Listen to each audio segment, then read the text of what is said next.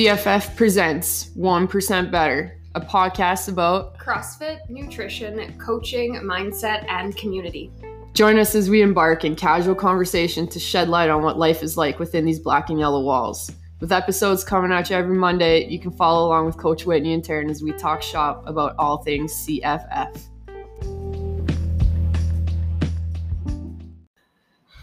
Episode 21, Too Fad or Not Too Fad? You're sold on that title already? I don't know if that's going to be our title, but... We usually do that after. I don't know. Maybe it is a good title. Either way, episode 21. And first off, an apology to our listeners who made it very aware that we screwed up last week and didn't get an episode up. But not so much that we screwed up. You and I were well aware that we didn't do an episode. Somebody said, does that mean we're only like 20.25% better? We're losing it. Because a while ago we were a half, now we're back to a quarter. Yeah, we're losing our momentum on the extra percentages. That's okay. We're here with episode 21, back on schedule every Monday. From here on out, hopefully I'm not going to make an empty promise. But we do try. We'll make it up somewhere down the line. Yeah. Somewhere. All right. Today we're talking about fad diets. Well, today we're talking about nutrition as a blanket, but we're going to kind of hyper-focus in on fad diets and specific diets, you know, as they come and kind of why we get into them in the first place, why they always have great results when we try them for the first time, or maybe they don't. And then, you know, when you keep repeating them, or maybe you just don't have much success sticking to it, what that all means and why, sort of what the next step means for you. How does that sound? Good. My first question is, have you ever done a fad diet? Absolutely. Oh, really? Which one? Well, okay. I mean, when I first started CrossFit, everything was about the Zone because that's something that CrossFit world loves. Would you call that a fad diet? So when I initially answered your question, absolutely. In the back of my mind, I was like, well, are these two really fad? I'm not really sure. Fad by definition would probably be something that gains popularity. And I would think that when it first came out, it had popularity behind it. I would probably say to this day, it's maybe a little more in the background to some of the more things that have gained popularity in the recent past. But at the time, Zone and Paleo were like the two things forefront and center within the CrossFit community. And I had just gotten into CrossFit, so I was basically digesting every piece of information I could find because I had this newfound passion over something. And yeah, you know, I wanted to be better. And actually it was, you know how this all, this is like a side tangent, but these are the good stories that make this podcast great. Side story. I didn't really think I needed to do anything. So I was like 19 or 20. Let's just put that back. Almost 10 years ago. Almost more. I'm much older than 10 years ago. Oh, no, I meant like when you started CrossFit. Okay. 12 years ago, yes. Yeah. Somebody says to me, they're like, what do you do for your diet? And I was like, what do you mean? What do I do for my diet? And they're like, well, you could probably afford to lean out a little bit more. I'm like, don't say that to a 19-year-old female. Or anyone. Yeah, anyone, matter? Period. Yeah, terrible comment to make. And that one stuck with me for a long time. You know, I never really gave a shit about my body image up until that moment, I would say. Yeah. And so in my little quest for information digestion, you know, learning about Zone and Paleo was like something that was really big for me at that time. So yeah, I have. Long-winded answer. I would even argue that CrossFit was maybe, I don't even want to call CrossFit a fad because usually fads are short-lived, but CrossFit was the fad and that diet, the Zone and Paleo came along with it. It wasn't a fad when I found it. It was very dark and underground. Like not many people knew about it. Like Reebok is the thing that made it gain popularity and that was still a couple years ahead. Mm-hmm. But yeah, absolutely. So with that, you know, you buy all the books and you read all the information and then one day you just wake up and you're like, all right, I'm going to try and implement these strategies. I tried Zone, didn't like it. I found it too complicated for what I was trying to do at that time. that, and I don't know, maybe I was just impatient the whole process. But paleo was something super simple and easy to follow, right? Like no dairy, no grains, and no sugar.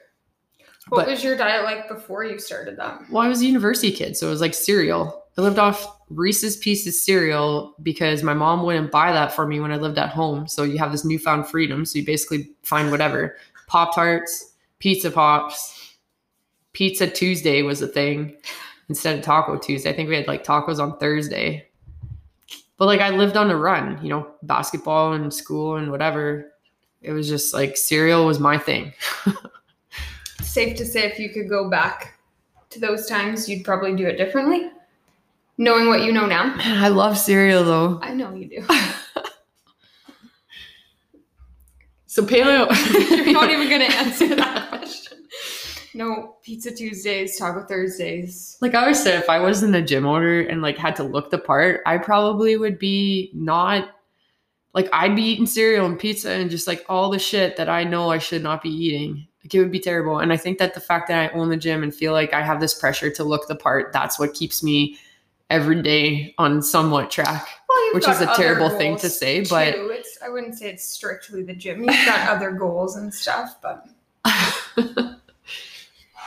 Paleo was super easy to follow. I saw some really great results off of that right off the start. It also came into my life when, you know, I had there was things going on in my family that were medical related, and seeing it play out for some of my other family members the way it was like an instant wake up call for me that I didn't want to end up the same way.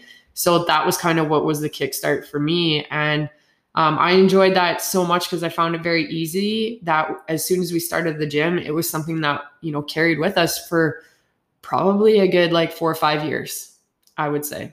And we still use some of the paleo principles in our Eat Less Crap challenges over the years, because those very basic fundamental things, you know, can give you some quick results right off the start. What do you think it is for those people who do, say, fad diets? And I don't want to say like paleo is a fad diet because it has some good stuff going for it. It has withstood the test of time. Yeah, and like I think like it is. And it's also like manageable for a long period of time. Yeah. Like you can eat paleo for the rest of your life. Yeah. Versus some of the other fad diets out there that aren't sustainable for long periods of time. But what do you think it is about those fad diets that people start that make them so successful right off the hop?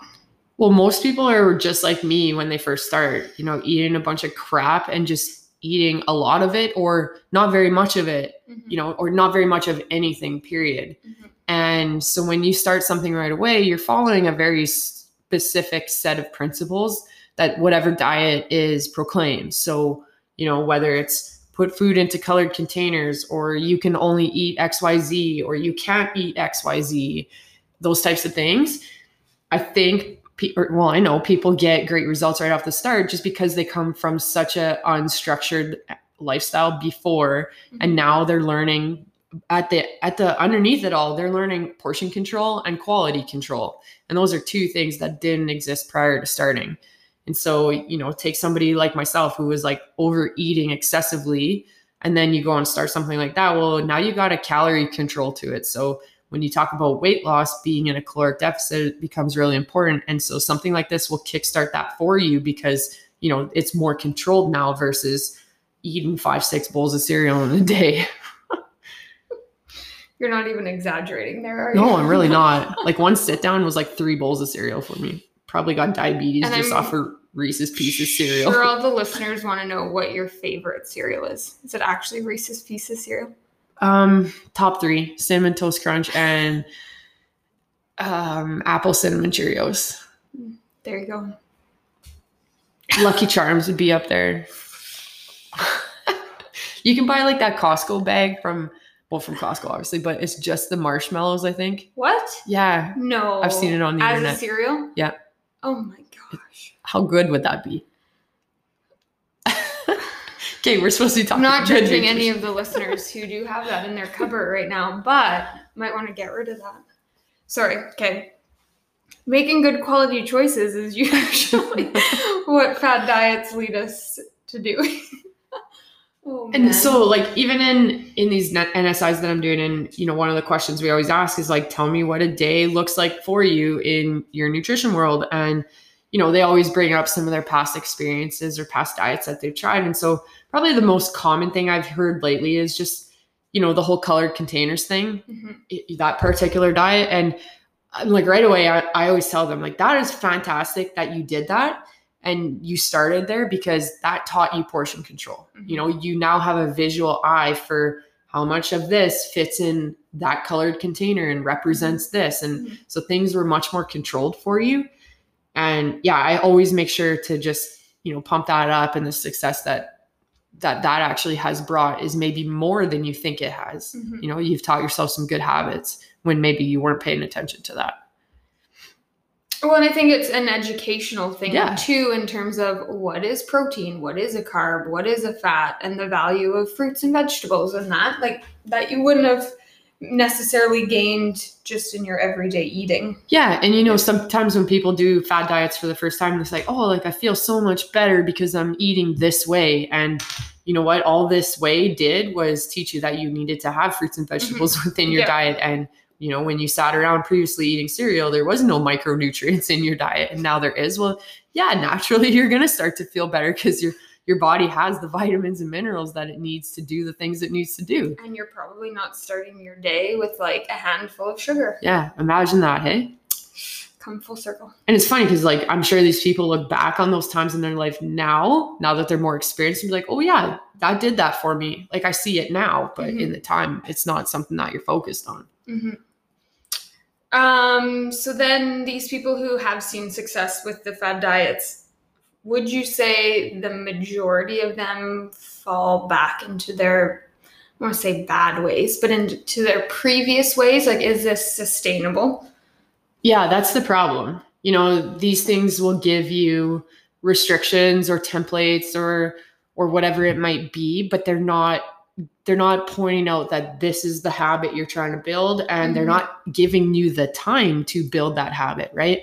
These things are not done in 28 days or 30 days or whatever that might be. It takes time to build habits. And so sometimes a much slower, more simplified approach is somewhat better to have those sustainable practices set, you know? So yeah, there's a huge sort of fall off at the end of these things. And that's probably what keeps them in the popularity contest, is just because they always have to come back to it and restart. And then they go through it again, and then they finish, and it doesn't last. So they restart.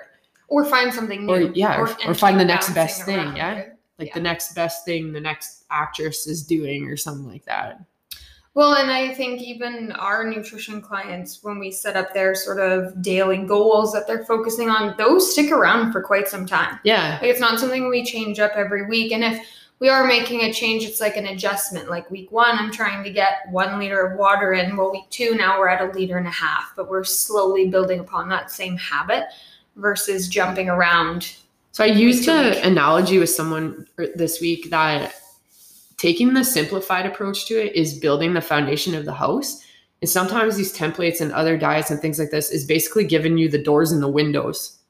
And like, you've got nothing to do with these doors and windows because you don't have anything built to hold those doors and windows, right? As soon as I framed it like that, that person, you know, understood the point I was trying to make. But that's the thing, is like, you're given the details, but you're not given the foundation. And so as soon as it's done, it's like, okay, now what? Well, you go back to having social hour with your friends and appetizers all night long, and next thing you know, you're falling back into your old ways. Yeah, because you've got no strategies to handle. You can't take your containers with you all the time. Also, right? Like, so okay, so let's say I've done the container route and was super successful, maybe fallen backwards. What comes next, or what can I do instead of getting stuck in this sort of circle of fad dieting? Well, my first thing is like, were you doing it alone?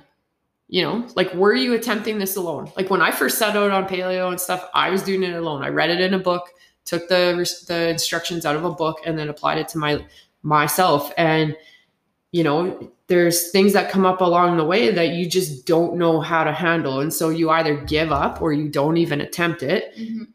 or you just fail at it. And then you either don't get back on the wagon or you struggle to get back up on the wagon. But at the end of the day, it all came back to trying to attempt these things alone. And it's just like, the next step is asking for help, like having somebody to guide you through these processes, to help you when you get stuck up face front with a barrier, like to help you problem solve those things and find the solution or the strategy, like you said, that's going to work. Mm-hmm. So that when you do end up in social hour and your friends are ordering appetizers and stuff, you have a strategy in place to handle this so that when you finish the end of the night, you can feel successful about the choices you have made, you know, and then whatever that situation looks like. Or even if you didn't handle that situation as well as you thought you could, you have those strategies to get back at it, and you've got that person to help you get back at it, right? As opposed to just completely. The other piece too that is powerful is the accountability part of it, having that person to be the accountability person, you know, versus again, just going at it by yourself and not really having somebody to bounce ideas off, or I don't want to say report to, because that sounds like such, I'm not sure, but well, maybe it is having somebody to report to, you know, somebody that's expecting you to do certain things and then is expecting to be there to help you. Well, and we both have long-term clients that we're working with now, and that's truly why they're still here, is for that accountability purpose. Like, it's powerful. They can do it on their own, but they can't necessarily do it on their own long term, and just having that person that they know they need to check in with is worth every penny to them, to just have somebody there. I can't do it long term. Coaches have coaches too. Neither can I. Yeah. And like, that's the goal of the program is to set you up to handle it long-term, but that doesn't mean that happens in a 3-month commitment type of thing, 30 days or whatever, right? Yeah. It takes time. Well, and then even making those adjustments, for being able to set yourself up long-term, because I think you and I both know sticking to something so rigid and strict isn't something that's doable long-term. Yeah. Right? There's a time and place. Yeah.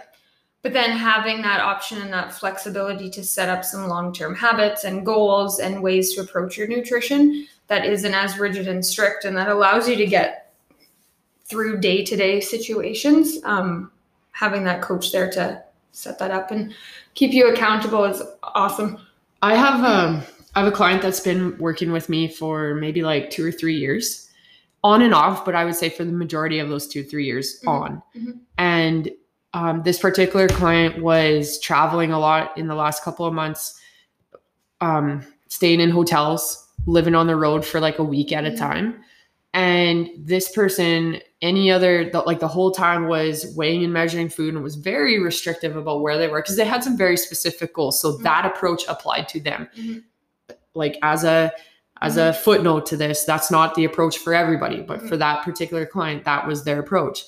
But then when it becomes to living in a hotel for a week and traveling, you know, this person was able to take those restrictions a little bit out of it, give themselves a little bit of flexibility, but still have the skill sets in their back pocket to set themselves up for success when that flexibility then did enter the equation. Yeah. So that it didn't mean, oh, I don't need to track this, so I'm going to go at McDonald's or something.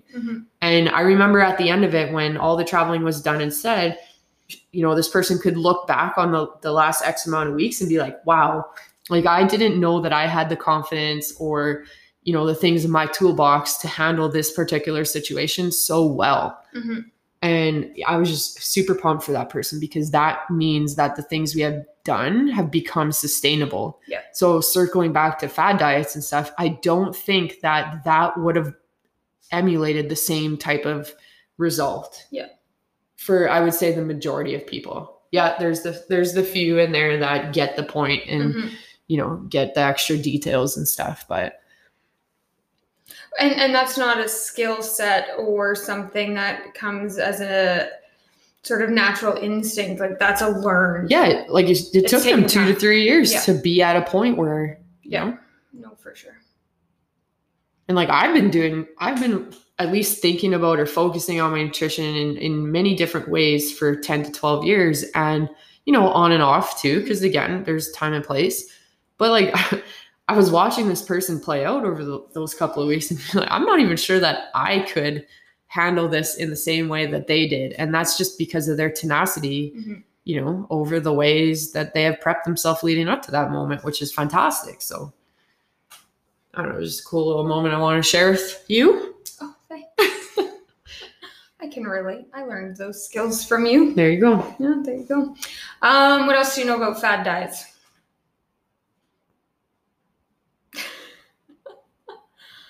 I think, like, and I'm not opposed to them. Like, I just want to be clear about that. I'm not opposed to it. I don't think it's the best way to go about something as serious as nutrition. I think it's a great way for somebody to get interested that may not have been interested. You know, it at least gets them thinking about their nutrition. It gets them thinking about their choices. It introduces them to certain things like the, you know, the colored containers, et cetera, that they may not have seen before or even thought of.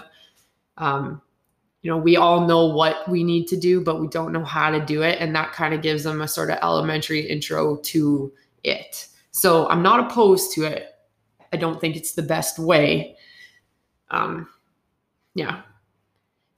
The other story that came up in the past week or so was someone talking about those colored containers again too. And after praising them for making that initial decision, or, you know, having that initial journey to their nutrition thing, this particular client said to me, like, you know, it's worked for me. Over and over and over again, time and time again, I have gone back and done this and it works for me. But I know that this is a global approach to this and it's not something that's specific for me and what I need. And so this particular person, you know, was ready for the next step, was ready to have something that was more individualized for them. You know, and that's true because that's sort of what fad diets are. They're very global approaches to it. When we talk nutrition, there's so many specific variables that go into it. You know, we talk about activity levels, previous dieting history is so important, training history, goals, hormones, medical things. Like, there are a lot of dynamic variables that, you know, depict the type of stuff that's appropriate for you and direction that you should be going with your nutrition. And like, we take that very serious with each individual client that we work with. But when you take a global approach in a fad diet, you know, it might not be the best thing for you. You know, there's like, take, for example, something like keto. Well, you know, there could be people with liver problems or gallbladder problems, you know, et cetera, et cetera. And all of a sudden you're pumping a pile of fat through their body and their body can't digest it. And they don't know why, you know, they're feeling a certain way or they're having side effects, you know, et cetera, et cetera. Well, maybe that wasn't the best thing, but you don't know that because something like that doesn't set you up to understand, you know, what truly should be specific for you. Like, nutrition is so individualized, so individualized. Well, I guess then that can come back to, there are good fad diets that can teach you things. And then there are maybe fad diets that just people shouldn't be undertaking on their own. Yeah. Right. Or concepts, rather. Yeah. Well, yeah, concepts for sure. Yeah. Like, I seen an ad go across today, actually. It was like some CrossFit dude like selling a carb cycling diet program. And I was just like, you know what? You probably have like the wrong type of clientele targeted that are now buying your program and should not be in a carb cycling process right now, or if at all. And, you know, they don't know that. So just things like that. But again, it's great that you now have a sparked interest. Now it's better than the alternative. Exactly. Right? Yeah. Because what is the alternative? Well, sitting on your couch, eating chips, drinking beers, and not really giving a shit about how you feel when you wake up in the morning every day, or how you look in the mirror, or how you can't move to chase your kids around the yard or walk a flight of stairs. Well, I think that's, I guess, another benefit of the fad diet is when you do make those changes, you do start to feel different and understand the impact of nutrition. Yeah. I think that's awesome. Yeah. For sure. It's very powerful when you do attempt it for the first time. When I was talking to two clients the other day, actually, and they were kind of labeling like a bad day and like a binge and, I can't do this and I can't do that. And it's like, hey, you know what? Like, if you do have that bad day or that binge, guess what? It just kind of gives you that feedback of, you feel so much better when you don't eat like this. Like, I am not opposed to a day where it turns into a binge, because if you learn from those choices and then use that to fire you up to make better choices, then it's a win in my books. Not that I'm going to tell everybody to go have like this big binge, but if you if you do turn around on the other side and it's like, I am tired, I don't have the energy that I used to, my workout sucked, all because I made these choices, we'll use that to make you make better choices next time you're in those positions. I agree. I had that conversation just the other day, actually. But I thought it was really neat that they were making choices to make their workouts better and feel better, and that was cool. Anyway, that was a tangent. Hey, all stories are good stories. Well, your cereal story was a good story. It just makes me want a bowl of cereal right now. You got any in the cupboard? No. Anything else about nutrition? No, I think fad diets, I just wanted to touch on that topic and, you know, I don't want to put a negative connotation on them. We're trying to say that, hey, we're not opposed to them. They actually come with a lot of great things. They can come with some bad things too. Yeah. I'm not going to put the blanket on that, but, you know, the many conversations that we have with new clients or just clients in general, when they're coming in talking nutrition, it's like, well, what have you done? So that tells us what kinds of things you've been exposed to, and now understanding what the next step is for you or can be for you. So I have a question. Go. Not to be like a devil's advocate or to put you on the spot, but would you say our Eat Less Crap challenge is a fad diet? No. Why? Because we're teaching principles. We're giving them that foundation. Maybe I just set you up for that. Yeah, I was like, thanks for the alley-oop on that one. I'm going to slam dunk that one. Side note, that question was not planned pre-episode. Maybe that was part of my plan. But yeah, it's the same thing. It's not a diet, right? Like, it's not like you can say, I follow Eat Less Crap. Hey, maybe one day they could. You know, in that Eat Less Crap challenge, though, we're providing that foundation. We're giving you habits and choices and information and strategies, you know. We're building that thing on the daily. Like, that's the great thing about the Eat Less Crap, is it's so daily focused rather than a template or follow this and don't do this and you can have this and you can't have this. And so. Well, I think it's cool too that those who have done Eat Less Crap before, actually my mom and I had this conversation the other day. She's like, well, I'm just going to go back to those Eat Less Crap principles and carry on with my way. I'm like, okay, cool. Yeah. Things that stick. Yeah. Or she also said, like, Eat Less Crap was what kind of spurred her to keep making those healthy choices. Like, it was that sort of fire that got her going. Her, yeah. And you know what, the same thing too, like, people usually see really great results with our Eat Less Crap, but it's for the same principle though. Mm-hmm. It's like, look where you came from prior to when you started that. Mm-hmm. And now we've given you some things to follow and do and change on the daily. So yeah, naturally your body's going to respond in the proper way. And so same thing with your mom revisiting it. It's like, you know, those principles stay with her and she doesn't apply them all the time. There's a time and place. Yeah. And then it's just like, well, at some point we need to be coached, which is where your mom has also been too. Both of your parents have been clients of mine.